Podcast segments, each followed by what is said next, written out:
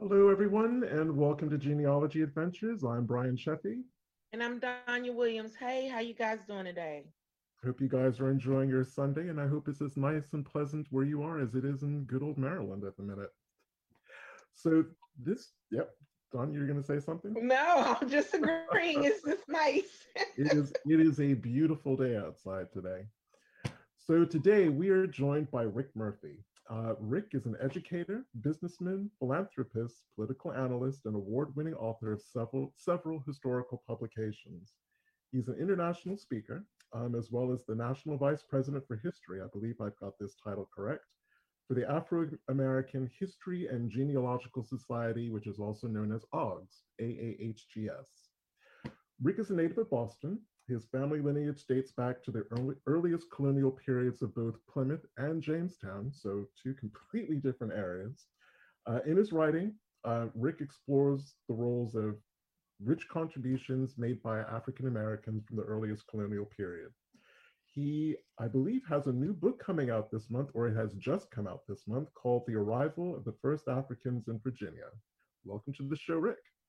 Well, it really is an honor to be with you guys, and and and Devon is correct as well as you are. It's absolutely beautiful out, and and I hope your audience is sitting under a nice shady tree so they can join in the conversation because it's absolutely beautiful out. But thank you very much for you guys inviting me to be here this this afternoon. Oh, it's a pleasure to have you. It is. It is. I'm excited because I'm an AUGS member myself, and so I'm I'm just you know, you're my celebrity. for this week. so because I'm meeting the vice president of the, you know, of an organization that I'm a part of and just really trying to learn more about it so I can see where I can fit in and help and do things. But the, I mean, it's an honor to have you as an OGS member, and and the celebrity is you guys, not me. I'm just the guy doing the hard work. So uh, the honor is the honor is mine actually, while we're on the topic of OGS, how many chapters are there? Right now, um, that's a good question, Brian. We have so many different um, organizations trying to incorporate themselves as new chapters. Okay. We just brought on three new chapters. There's the new uh, the New Orleans chapter. There's a new chapter in Virginia, and there's a new chapter in Tennessee. I'm sorry, North Carolina and Tennessee. And I think there are about five more chapters we hope we'll have online within the next two to three months, certainly before the conference in October. So I think that brings us up over 40, if I'm not mistaken. Um, so we've got 40 good, strong chapters, and we have a lot of members that belong at large. Excellent. So you guys are really growing, and that's good. Yes. Yeah. So how do you guys feel about uh, virtual chapters? We had a virtual chapter. Um, um, there was a virtual chapter in Virginia. Um, we tried to sustain it. Um, um, it was led by Shelley Murphy, very progressive, and it was really before everybody understood what virtual was. So we hope that we get some virtual chapters come online now that we're all much more familiar with uh, with virtual. So I have one. I have one. Oh, good. I, I I'm I'm ready. I've been ready for a while. Okay. I, yeah, because we have a where Brian and I research in South Carolina, there's no one there in that area. But if we can, we don't want to be under, and I, am this is no offense to the National Genealogical Society, but we would like to be under the umbrella of the African American one. Mm-hmm. And so to do that, I was like, well, let's start a virtual chapter for OGS but for Edgefield, South Carolina. You have many people that will want to be a part of that. Love it. Love it. Love it. So, so if you guys want to start a virtual chapter, um, I suggest you get in contact with Shelly. She can tell you what she did, how she did it. She probably has the paperwork. She can tell you the pros and the cons, the strengths and the weaknesses. Take the best and run with it. So we would love All that right. to happen. So That's thank awesome. you. Now you are a busy man and it is always hard to keep up, keep track with what you're up to in, in, organizations that you're involved in. Are you also a part of the Sons and Daughters of the, the Middle Passage? Uh, yes, I am a chartered member. Um, I'm, I'm, honored to say um, I'm on their board. Um, I was their first registrar. Um, right now, they have a phenomenal registrar um, in LaBrenda Garrett Nelson. Um, so yes, that's another organization that I belong to. Well, I'm filling out my application. I'm halfway through, and I think Good. Don- Donnie has just finished hers. I'm Good. finished. Yeah. So do you have supplementals there like they do at the door? Because I work at the Daughters of the American Revolution. I know you do. and um and I know we I've done a work lot with of books- research at DAR. Yeah, so we, we I know we have the regular applications and then we have the supplemental Supplemental, yeah. applications. So does sons um and daughters have that as well? They Yes, have we do. supplementals? Um, the, the, the Patriot ancestor that I came in under, um, once I went into the organization, I have added other supplementals as well, as well as other family members have added supplementals. So yes, we do have supplementals, and we encourage through the sons and daughters of the Middle Passage to, to put those supplementals in. Because it makes it so much easier for other people coming behind us to, to join the organization. So, Okay. Don- so Donnie, for audience members who aren't familiar with the term supplemental, would you like to take a couple of minutes to explain what that is? Sure. So when you join the so because I'm speaking from Daughters of the American Revolution, but I've noticed that the sons and daughters are very sim is set up the same way. Um, Daughters of the American Revolution, when you apply, you apply with your patriot. And once you have been accepted, approved, you receive your certificate with your national number and your patriot's name on the certificate. Same with the sons and daughters. But then after that, if you have some another patriot that you are a part that you are related to, that you're connected to, you can now submit information about that second, that next patriot. And some, you know, like most of us, we have a lot of people that we connect to in in the history. So the more supplementals you put out there, the better your chances are to help somebody else to join into that organization. So that's what a supplemental is. It's basically you read it's you just saying, well, I also relate to this person and to this person and to this person, so on and so forth. The amount is a little cheaper.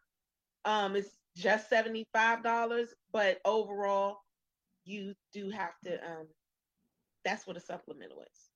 And, Great. and, and I and I misspoke when I ref, uh, it- as Brian said I belong to a lot of different organizations. So sometimes when I'm tired, I can't get my organization straight. I made reference that it was my patriot ancestor, and the sons and daughters we refer to them as our honored ancestor. Yes. So these are ancestors that are who were enslaved, and we're really honoring them because they helped build this country. So we think it's really important that they be honored. So I have um, the honored ancestor that I came in under, and then the uh, supplementals for the other honored ancestors um, as well. So shout out to sons and daughters of the United States Middle Passage.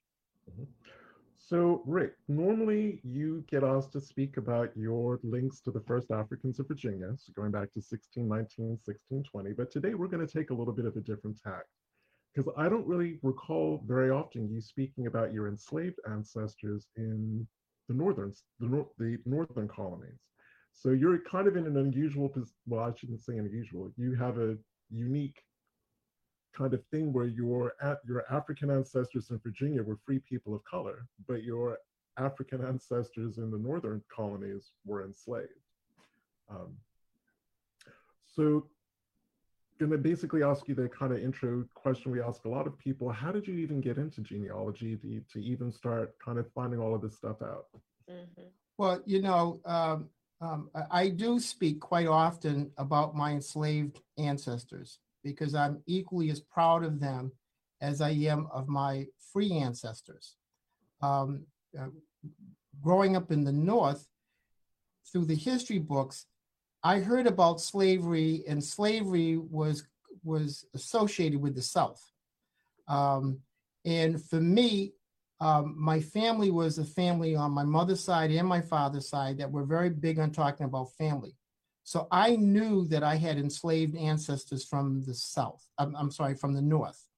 Um, in fact, did not grow up far from where they lived. So we were very uh, much aware um, of where our enslaved ancestors in the Massachusetts and in the New York area lived. More important than that, the enslaved ancestors um, owned about 40 acres of land and not 40 acres and a mule. Um, um, it was for different reasons that that was about the amount of land that they initially owned, grew to 200 acres, and they gave it to the town in which they lived in the mid 1800s. And the reason for that is the three remaining daughters in the family came down with smallpox. One became deaf, one was blind, and the third child was was deaf, blind, and unable to speak. Oh, Mm. And the father was so afraid that his daughters would be sold south into slavery. He gave his land to the town of South Scituate, which is now Norwell, for them to take care, perpetual care of his daughters until the day they died. So we were always aware of that. So it was a situation where we were aware that our ancestor who was enslaved who had amassed this amount of property gave it to the town for the protection of his daughters. Who would ever thought that a formerly enslaved man would be that intuitive with that much foresight for the protection of his daughters to make sure they didn't become enslaved? And the town, in fact, put the daughters in an awesome house, which most folks don't know what that is, but if you're from the north, it was a poorhouse they lived on the top floor in suites, and the town took care of them until they died. Oh, so the town actually honored its its obligation. It absolutely honored its obligation. And not only did the town honor its obligation, it became the first conservation land in New England. Wow. And today, it, the land is called Cuffy's Lane. And next year, I'll have a book to come out about Cuffy's Lane and describe the nuance about that particular African American enslaved family. So kind of in a way, he that that was his insurance. That was like an insurance policy, basically. Absolutely, absolutely. And in my first book, Freedom Road, I go in quite details about my enslaved ancestors from the North, because when I did my genealogical research on them, I was absolutely blown away how they themselves were were on the cutting edge of American history. Um, so when you read the book, you'll see because my enslaved ancestors in New York, um, they last names were Gardner, and they were the enslaved uh, uh, men and women on Gardner Island um, up by the Hampton uh, area. So so it's really pretty interesting. So if you don't mind, um, I think in America in general, there's a lot of confusion. People don't, a lot of people don't even know that the northern colonies had slavery. Um, there's a lot of misunderstanding about when that ended. Some people think, oh, okay, Revolutionary War. All of a sudden, all the New England colonies made all of their enslaved people free overnight, and it was, you know, all wonderful. But it was a far messier affair than that. Can you talk a little bit about the progression from about the progression into freeing all of the enslaved people in New England? What's interesting, Massachusetts, I believe it was 1635, was the first state to enslave um, Africans. There was a Native American uprising in the state of Massachusetts. They put in place a law um, that anytime there was a war or any captives of that war, they could be enslaved. So the purpose of the law was to enslave the Native Americans, but it also enslaved the African Americans as well. From that, the other New England states uh, enslaved people as well. Now, first of all, the Massachusetts boundaries very different than what the boundaries are today. Massachusetts, um, Maine was part of Massachusetts, and New Hampshire was part of Massachusetts until those particular areas broke off and became their own individual states. During the Revolutionary War, many of the men who were from the New England states and from New York, um, um, African um, men of African descent, joined the Revolutionary War.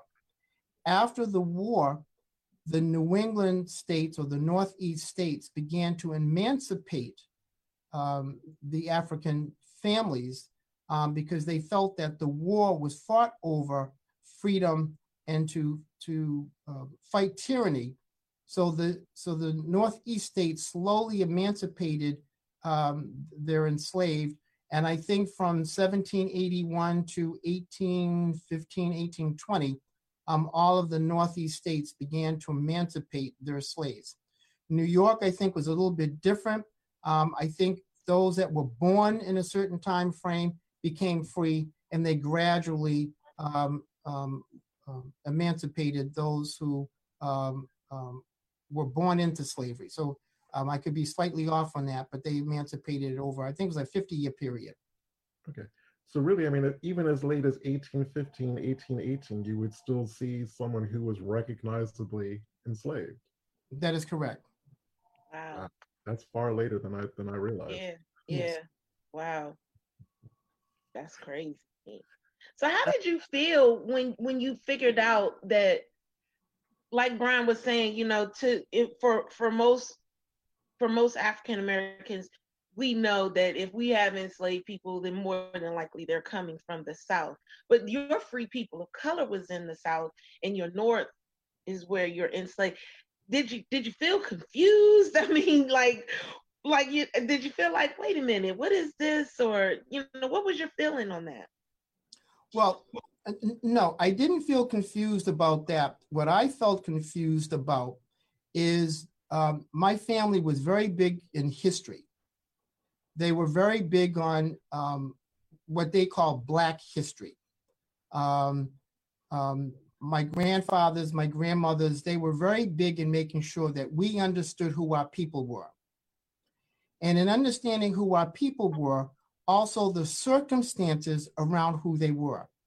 So, for example, when I began to read about the Revolutionary War, I was confused because I knew Black people fought in the Revolutionary War because my people fought in the Revolutionary War. So, from the time I was a young child, I knew that I had 13, 14 African American men that fought in the Revolutionary War. So, when I raised my hand in school and says, Oh, my ancestors fought in the Revolutionary War, I was told, no, that can't be true. Wow. So when I heard, so no matter what period of American history I studied, what I learned at home seemed confusing to what I was learning in school. In school. I knew I had African American ancestors that fought in the Civil War. When they talked about Frederick Douglass, I knew I had an ancestor who was best friend to Frederick Douglass's son. I would raise my hand, and say, "Oh, I know about Frederick Douglass." Oh no, that can't be true.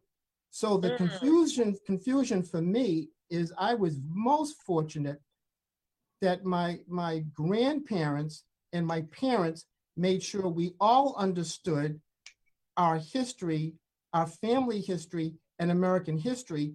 And that's why I'm a big proponent today that folks need to understand their genealogy. They need to understand the time frame in which their relatives come from and the history around those folks because our kids are going to school without appreciating the full African American experience here in the United States from its very beginning.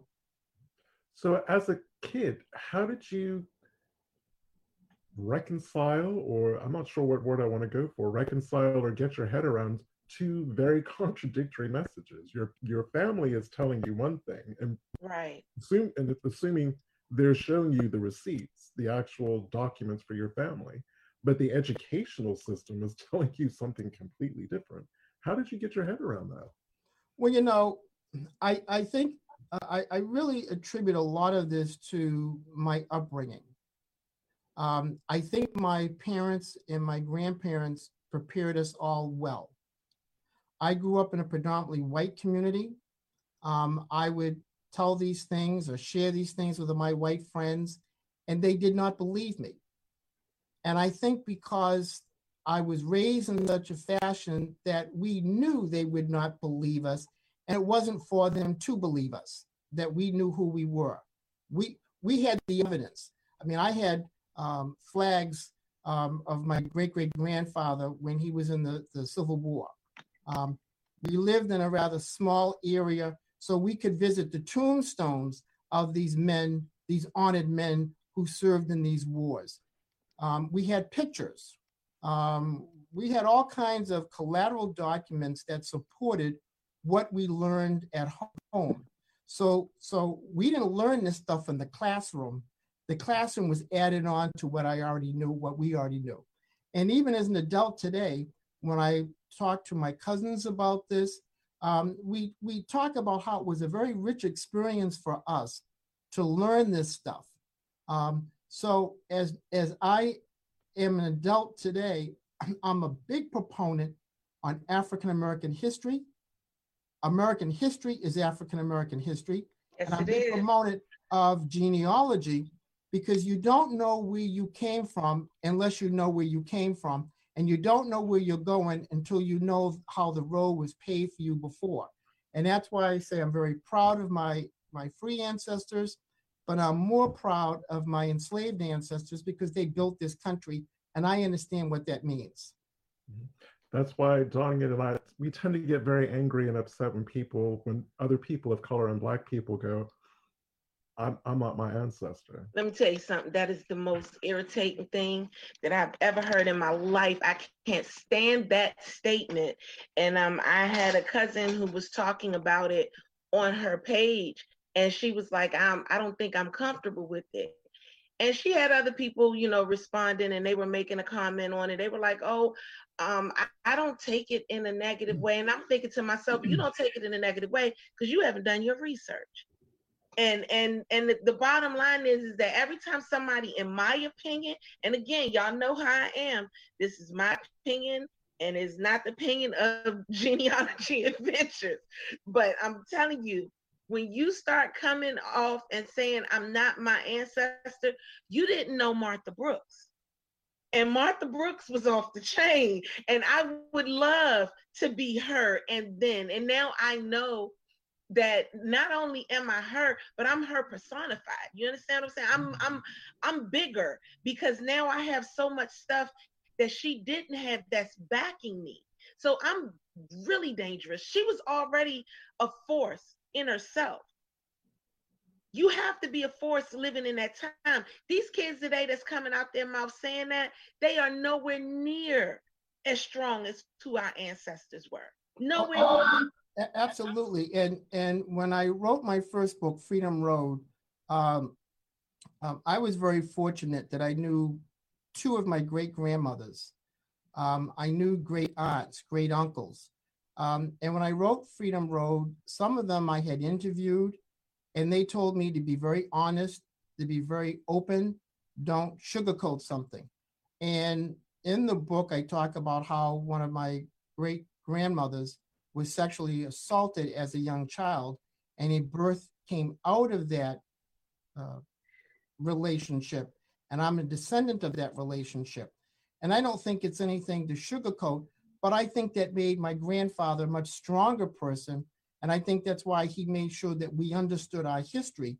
Um, and they wanted to make sure that we told the story the way that it needed to be told, because that's who makes us today. And I think that's part of who I am today with the full understanding that a young 13 year old child to be raped by someone um, is not something to be ashamed of.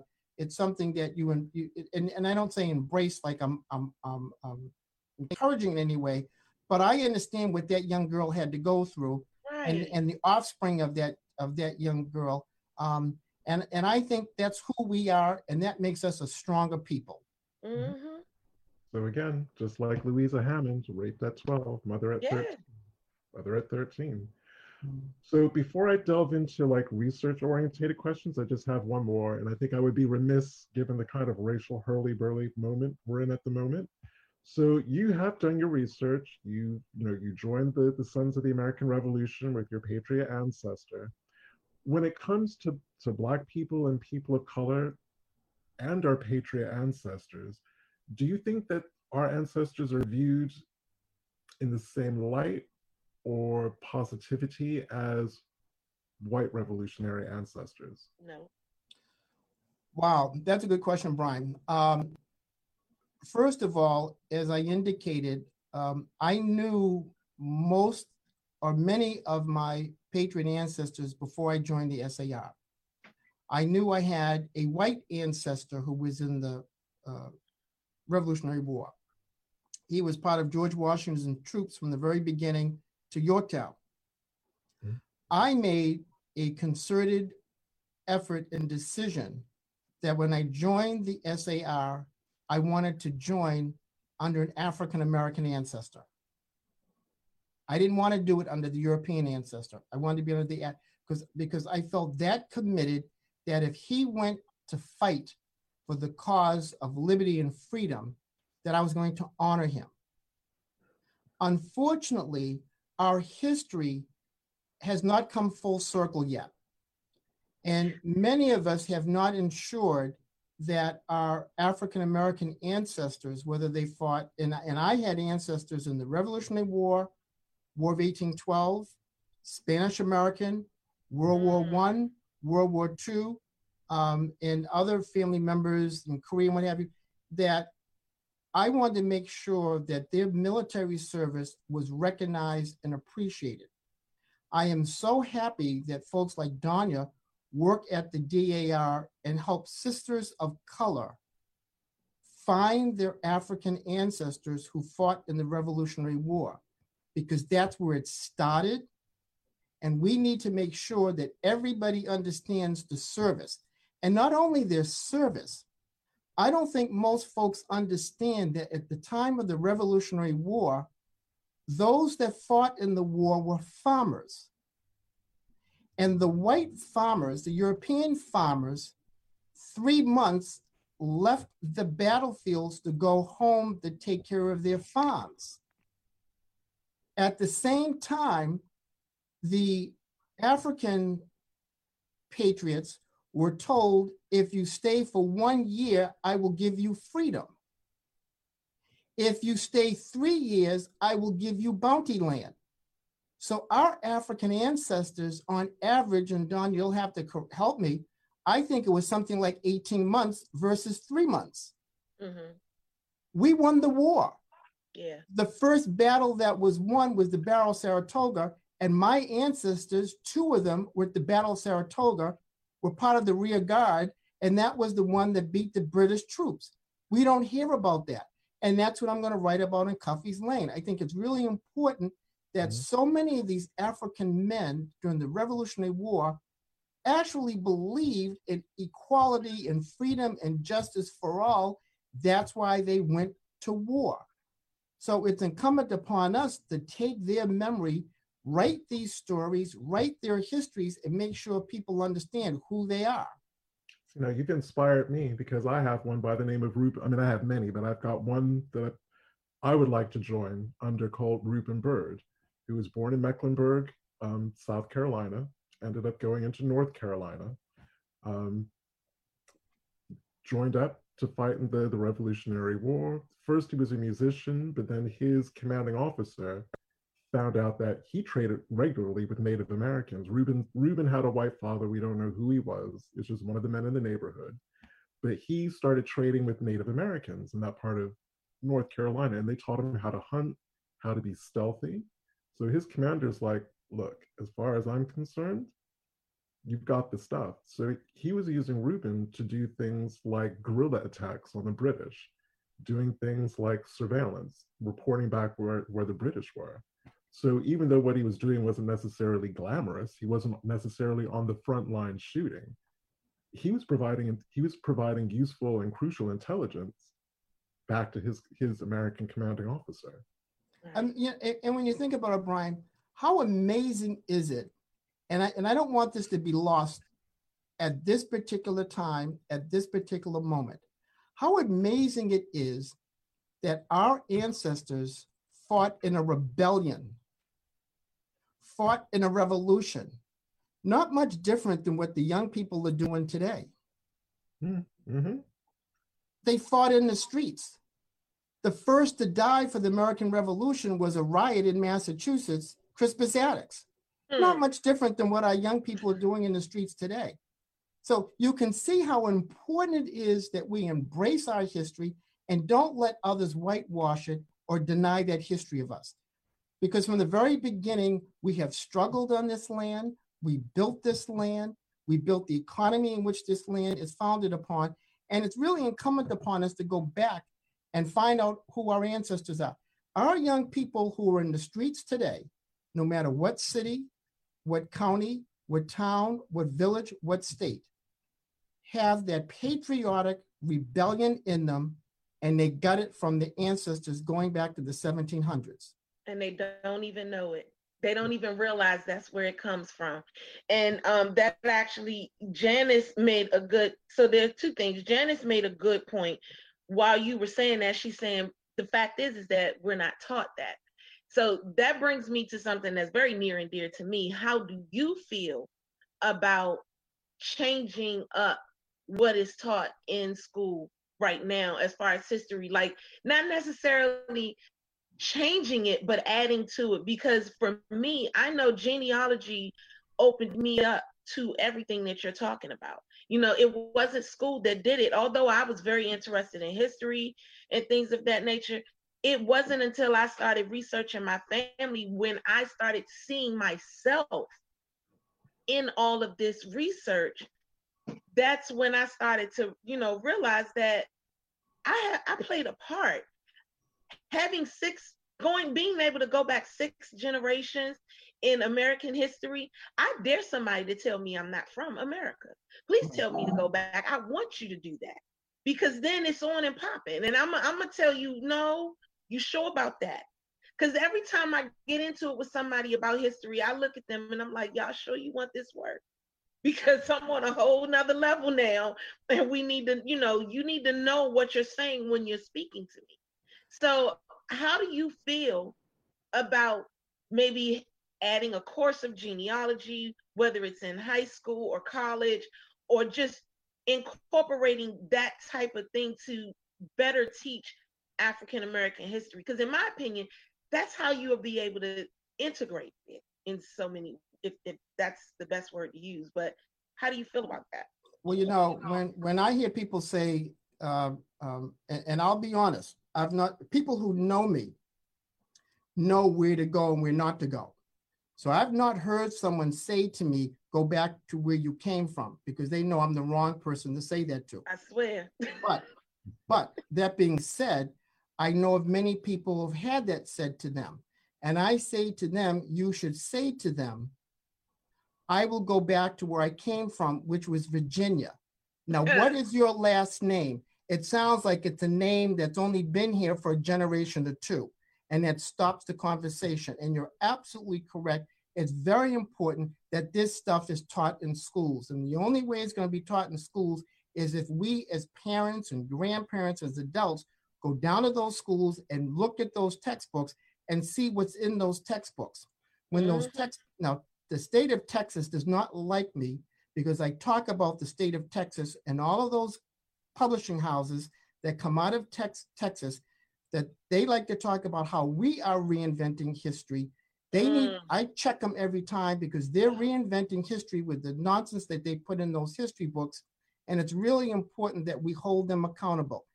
I don't know if you heard the story I tell all the time about the teacher, the parent here in Virginia saw something in her son's textbook, went to her local school superintendent, laid him out.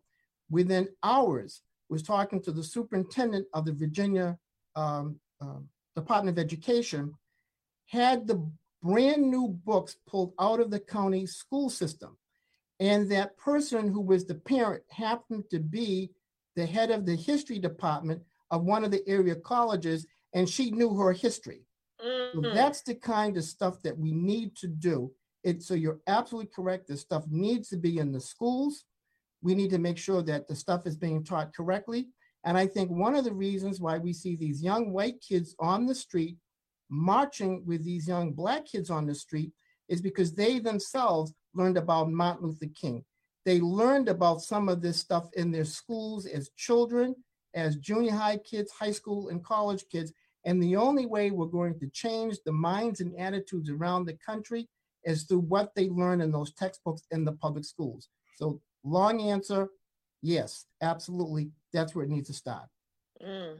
And for the benefit of the people who will be watching this episode on demand, we are not discussing, talking about, or even suggesting about the removal of European American education. No, we're not. History.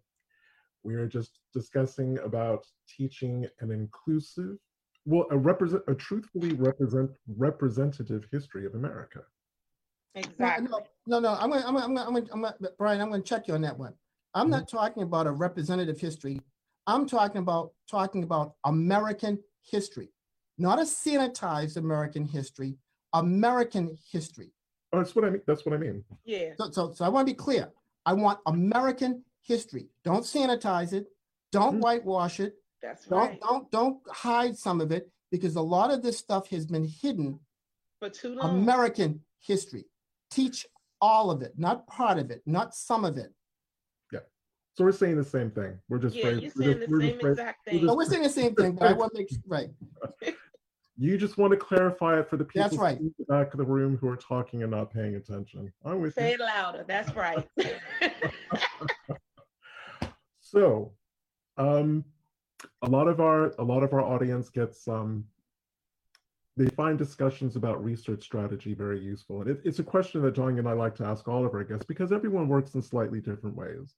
I mean, we have the genealogical standard of proof that we all do our best to to work to, but you know, after a while, after a point, depending on who you're researching, you may have to develop um, use out of the box thinking. So when it came time for you to research your New England ancestors, uh, well, specifically the New York and Massachusetts, how did you go about creating um, a, a research strategy that would give you the answers that you were looking for?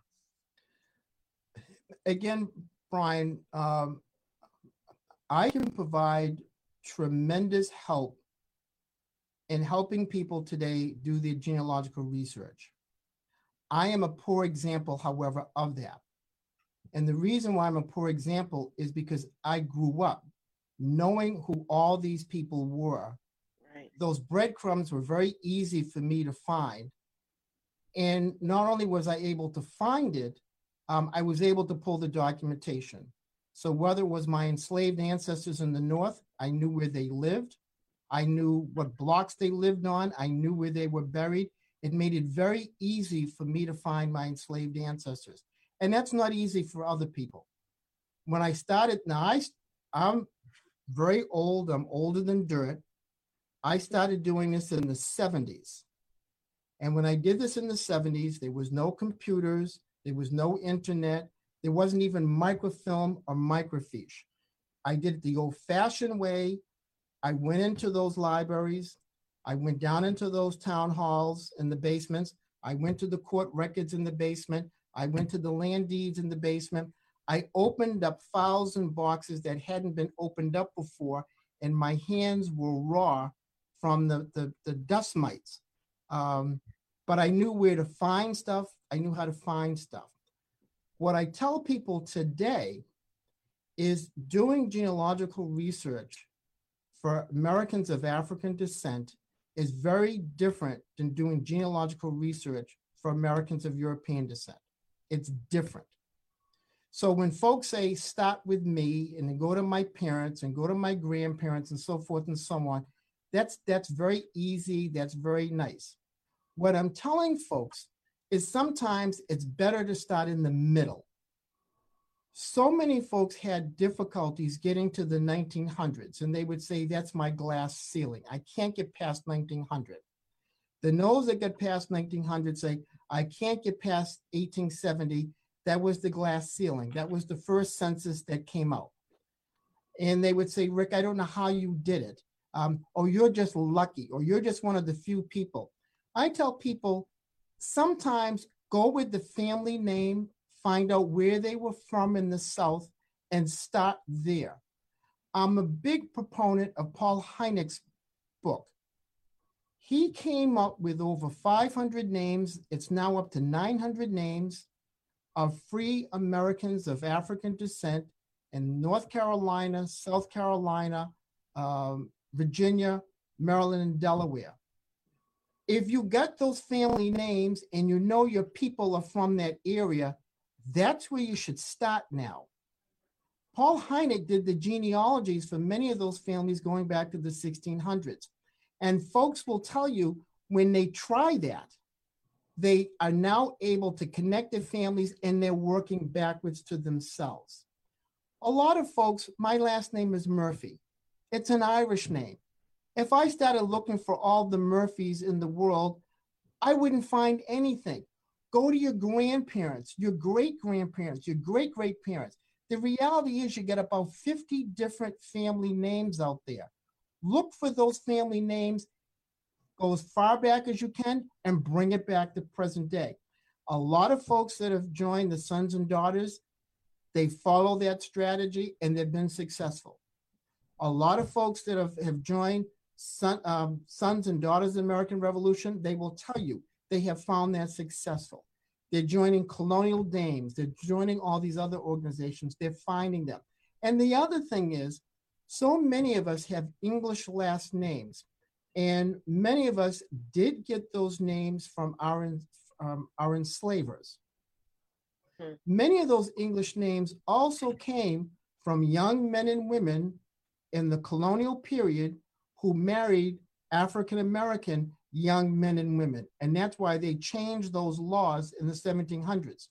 You can find those names coming over from England, living with Black families, living in Black communities. And oh, by the way, that's where the name came from. So it's really doing your genealogical research differently than what we're told to do. So you said something that has me really intrigued. You were saying that there's some Americans of African descent who struggle to get past the 1900 census. Is that because of early migrations? Well, it's early migrations and, and, and, and they're doing what they think they should be doing. They don't realize that your great grandmother, her name may be Murphy, but her father and mother's name's not Murphy, it's something different. So it's really because she married a. So you've got to think outside the box. They're, they're, they're, they've put um, roadblocks in front of them without realizing when you're tracing a family, a female family line, don't keep looking for that, that, that same name because they married. Also, a lot of the women in our family lines had children out of wedlock. So as a result of that, you're looking for a man with that name when the reality it's not there. So you've got to think outside the box. Don't do it the way that, and oh, by the way, and I'm sure Don will be able to tell you, many of those who joined the DAR and the SAR, they're finding that those women also had children out of wedlock, and they had to look at their genealogy very different in the way that they're doing it.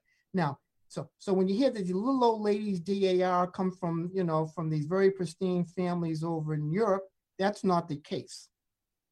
So when you peel away that, you'll find the same kinds of challenges that they, we have, but wink, wink, nod, nod, they don't tell you that. They sure don't. So you only see it in their application. You're absolutely right. You only see that in the actual application. That's right. They will never come out and say it. They're not because I there have been times when I'll go through an application and I'm like, oh, oh, you black. Oh, okay. Or oh, somebody was dipping. You know, you can, you know, you can see it when you, and then you start seeing, and the ones that you see that in are the applications where it's a family of people starting to join at one time, and you get this this huge, you know, pack of family members who are joining, and there you see it most in the supplementals and yes. this person is the father to this person and then all of a sudden this person is the father to this person on this side and, right. and you're like oh, okay i see what y'all doing uh-huh yeah. oh y'all yeah. related so, it's think, so it's thinking out so it's thinking outside the box to do your family lineage and one of the reasons why a lot of us have not done this is because you're, you're opening up family wounds mm-hmm. you're you're treading on conversations that nobody wanted to have. It's painful. Mm-hmm. Um, but quite frankly, that's the beauty of our history. And I'm going to throw in my two cents worth saying sometimes you have to actually cut through what I call coded language. So Donnie and I, we have um, a South Carolina family by the name of Bug. They were free mm. people of color going all the way back to early colonial Virginia. That line ends in an unnamed man of color don't know anything about him, don't know if he was free or enslaved, and some and a woman who is only ever referred to as a white Christian woman. She is never named. So that kind of coded language tells me that she came from a good family, that the county that this occurred in was doing its best to protect her identity. Now, I'm still trying to find the bastardy, bastardy bond because it's Virginia. Virginia had them. So basically, bastardy bonds, if you were a woman and you had a child out of wedlock, That's right. the father would have to pay a fine or a bond. That's right. The colony didn't want to raise the child, they didn't want to have to spend money on it. Um, and the woman was usually named and shamed. But in this instance, we know that her name is either Bug or Doss. Still don't know what her maiden name was. Um, but that's what that kind of tells me. That kind of good, you know, good Christian woman. They were doing their best to protect her identity. And the other thing is, um, it's very important to understand the counties. Um, and Mm. most of my early research was done at DAR because they have those county books there. Um, so I am a big proponent in DAR, and I would spend entire Saturdays going through those those books. And for the African American community, again, our young people today don't realize what our elders went through. Many of our enslaved ancestors, when they became free, they changed their names. Oh, jeez. They changed their last surnames. And when you see that, and when you unravel that puzzle, you say to yourself, I am so proud that you did what you now it's like hell finding you because you changed your name but the yeah. mere fact that you did how progressive you were i am no longer going to keep that name so, and and and there are many ways of stripping that banana peel away to make sure it's the right person but you can see their logic. I am no longer owned by you. I am my own man. And hmm. all of my children from this point forward is they're going to have this name. That's powerful. What are some of the ways that you can actually strip you know strip those, those layers back just to make sure just to determine that you really are looking at the same family group just with a different last name. Oftentimes what you'll see is when you go to those colonial records or those county records is you'll see john and jane and they may have a child by the name of john. So john jane john. And then then then you see the slave master's name and then you no longer see that family. But then 10 miles or 5 miles or 5 yards down the road you see john jane john all the same age. So you got to question are they the same people or not and what you start to do is you try to make those connections. Now, if John, Jane, John, and John's mother was Mary, and now you got John, Jane, John, you see Mary there, all of a sudden that's the connection. They changed their name. So okay, I have a question, and I'm gonna tell. Just, just let me say this real quick. Hush, Shelly, because she coming for me on, on here. But um, just very quickly. So you just made me think of something, and uh, like most people know, my my two times great grandmother, or at least our followers, my two times great grandmother is a Brooks. And you're talking about this name change thing, and in 1870, everybody kept the name Brooks, but in 1880, her children's name were now Yeldale. Now I really like, which is who my family is today. Now I like how you said that they, you know, she was gonna say, "I'm my own person," and in in in a in a perfect world, that's what I thought. But she didn't change her name; she only changed her children's name. So what do you think she's saying if she only changed her children's name to Yeldale and she continued to keep the name Brooks? Because I ended up finding out that she does have DNA. I, I'm connected to that Brooks line. But did she keep it because she's connected to them?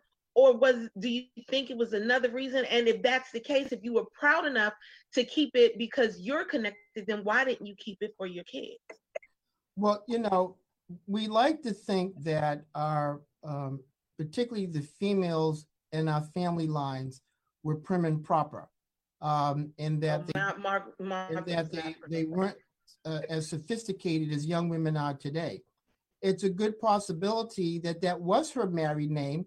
And when she left her husband, she went back and took her maiden name. You will find that in the colonial records. Maybe she and the, and the father of the children were never married, and she made sure that the children had that name.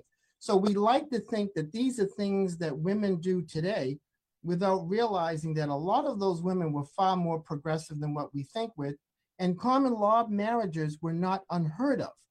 So it is possible that she never took the, the father of her children's name because they were never married. They were common law. Um, and maybe she had hoped that sometime they would, or maybe the guy was not a very good guy and she really didn't want to marry him. So there's Well, all she was a breeder. She was a breeder. Well, there you go. She might have And been that was she was a breeder, but okay. And again, I would I would encourage audience members not to romanticize the past because I'm even thinking about some of my colonial white ancestors who were the first people in what's now Kentucky and Tennessee, in North Carolina. There was no preacher to marry them. There was no, you know, there was there was no one ordained in those really really proto early um, settlements to be able to marry people. So you know, people like to look at each other. They got together and built a house and, and kind of raised a family. And more another example, researching um, Puritans in, in Massachusetts. Again, we're fed this story that they were like the purest of the pure. They were like really religious, you know, religiously strict, which they were. But if you start comparing a lot of the, the dates between when a couple when a Puritan couple got married and the birth of their first child, it wasn't nine months. It was six months, Yeah. seven months, five months in one case. So I think as you were as you alluded to earlier in the um the episode, I think we have an overly, I don't want to say romanticized, we have a distorted view of what life was like back then. Well, again, that goes back to history. We're not we're not telling history truthfully, honestly, and accurately. And you're absolutely correct. When you go into those colonial records, you'll see that. And and you know, we all joke about how slave couples jumped the broom. Uh, the reality is that white couples did pretty much the same thing, and that's why you came up with that notion of common law marriages. They they were not marriages that were done legally, but they had the full effect of legal of a legal marriage.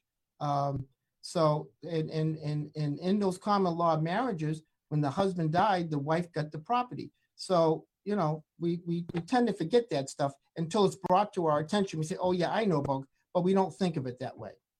Or in some colonies in some states, I'm thinking of a family of uh, ancestral couple in my own my father's family, where it was illegal for black and white people to marry.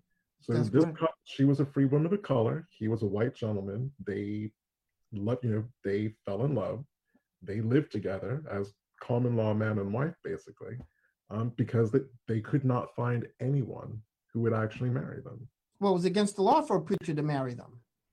Oh, It's that's not that they couldn't find anybody. It was against the law for a preacher to marry them. That is true. There was a pretty he- there was a pretty hefty fine for that. It was a huge fine. Absolutely. It was a huge fine. Mm. Our basically our ancestors did what they had to do. Absolutely.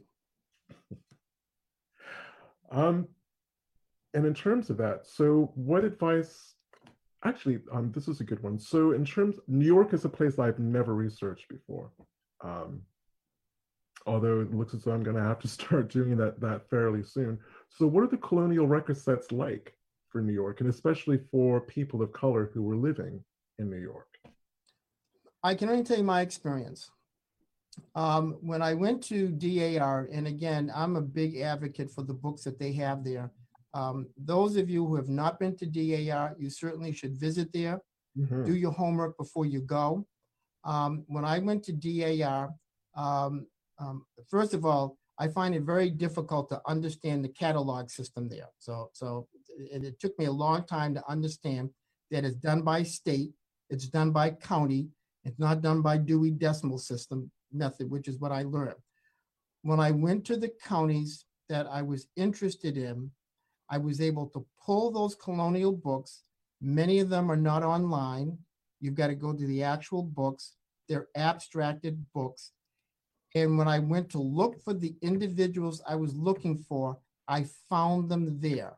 And they would always have either the N after the name, NIG after the name, or the name Negro after the name. So I was able to find those colonial individuals. On some, I went to the actual counties and the actual villages, and I was able to find the original source documentation. And those original source documentations had the N, had the NIG, or had the Negro after the name, which meant that the abstract that was done 100 years ago took it exactly the way that it was. So Okay. again, I was very fortunate that I found what I was looking for. And Donica, you might be able to answer this question. Um, the Library of Congress, you can actually do it like um, a resource or a book lookup to see one if they have it, and two to see exactly where it is before you even step foot in the building. Because you are right, the DAR library is huge. There are just so many books. It's Does a lot. does the DAR offer something like that where you can do a resource lookup first to see if they have the title and what Yes. they've got? Oh, you can do that. Good. Yes. I would advise doing that because, Yes. as Rick says, the they do have a unique system, but they also have a lot of books. Like, Yeah, like they they because like for example, say you send in an application that has information about a Bible that that's that's kept the you know has the Bible records. They actually keep those and put make them into this particular book because you may find your family in that in that Bible. It, and it'll have like maybe the person's birth date or their marriage record or you know something like that in one of those big old bibles. Those are things that they hold on to and it helps you research your um your line. And it, it's it's really it's quite fascinating. I mean i have my ups and downs with dar but overall as far as researching is concerned it is a gem it is mm-hmm. definitely a gem. And there's actually one person who asked the question as to how do you know if someone in your family fought in the DAR. There were people that answered her question. I think her name was Miss Grant. But the main way that you know is when the person was born. It's so simple. It's actually when the person was born. If your person was born before the revolution even started, and but they're old enough let's say about 15 14 15 years old old enough to fight or not just fight even just play the drums like they you are an american your person is a patriot even if they just played the drums for the war Right. so it's the age that really tells you whether or not you have someone that possibly fought in the DA and you know in the um, American Revolution, and that's the biggest thing. Once you get past that hump, once you know you know when that person was born, then you can start digging from there. That's that's a, that's the suggestion that I give. Now, a couple of things about the DAR library. Uh, the DA library is designed um, primarily to provide documentation and source material for those who fought in the Revolutionary War. So don't go there thinking you're going to find stuff in the 1860s, 1870s, and 1880s. That's not what that library has. The library has primarily stuff from the late 1600s to about 1850, 1860. So it's a very, very narrow window. Uh, the library also has, um, with the with respect to the Revolutionary War, um, as Donya indicated, an awful lot of black men fought during the Revolutionary War. Some fought for the Continental Army, some fought for the state militia, some actually fought for the English troops, and many of them went to Canada and came back, and you'll find their names in the Book of Negroes. So there's a lot of source material out there that the average person doesn't know about. and in the closing minutes of the show, so Closing already? I know Yeah, this hour this hour is almost you're zip. always welcome to come back, Rick. Know that. So normally in the in the southern um, enslaving colonies and states, when an enslaved person was freed, or the other word is manumitted, it was a it was a legal proceeding. Their enslaver would have to go to court, prove that this person was a, of good character, and and all the rest of it. How did that work in, in Massachusetts or New York? I mean, did the state issue freedom certificates, or is is there, what what are the documents that actually gave people their freedom. There was no document. They were all manumitted. Oh, really? Just- Stroke of a pen. They became free. Wow. You will not find, man. you will not find manumission papers. They would just, they just, they said on such and such a date, you're free. Wow. And they didn't Well, have to. it, it's five o'clock. Oh, okay. so, um, I'm more, than- I I'm, wanna- I'm, I'm more than happy to stay if you guys are gonna serve dinner and dessert. I think our producer would have, I think our producer would have a word to say Oh, Okay, okay. right. But um, you can definitely come back. This was an awesome show, and I so appreciate you being here. And um, you're gonna hear from me about that uh that virtual group. I know I have many people that want to be a part of that. So Good. thank you so much. Um, No, for you're being welcome. on the We, show. we look forward to it. All right. Thank you so much, Rick. Thank you for dropping your knowledge. Great conversation. Yes. No, thank you, guys. I really appreciate it. Thank you very much. Okay. Thank you, everyone, for joining us this Sunday. I'm Brian Sheffey. And I'm Danya Williams, and you guys have an awesome day. Bye bye.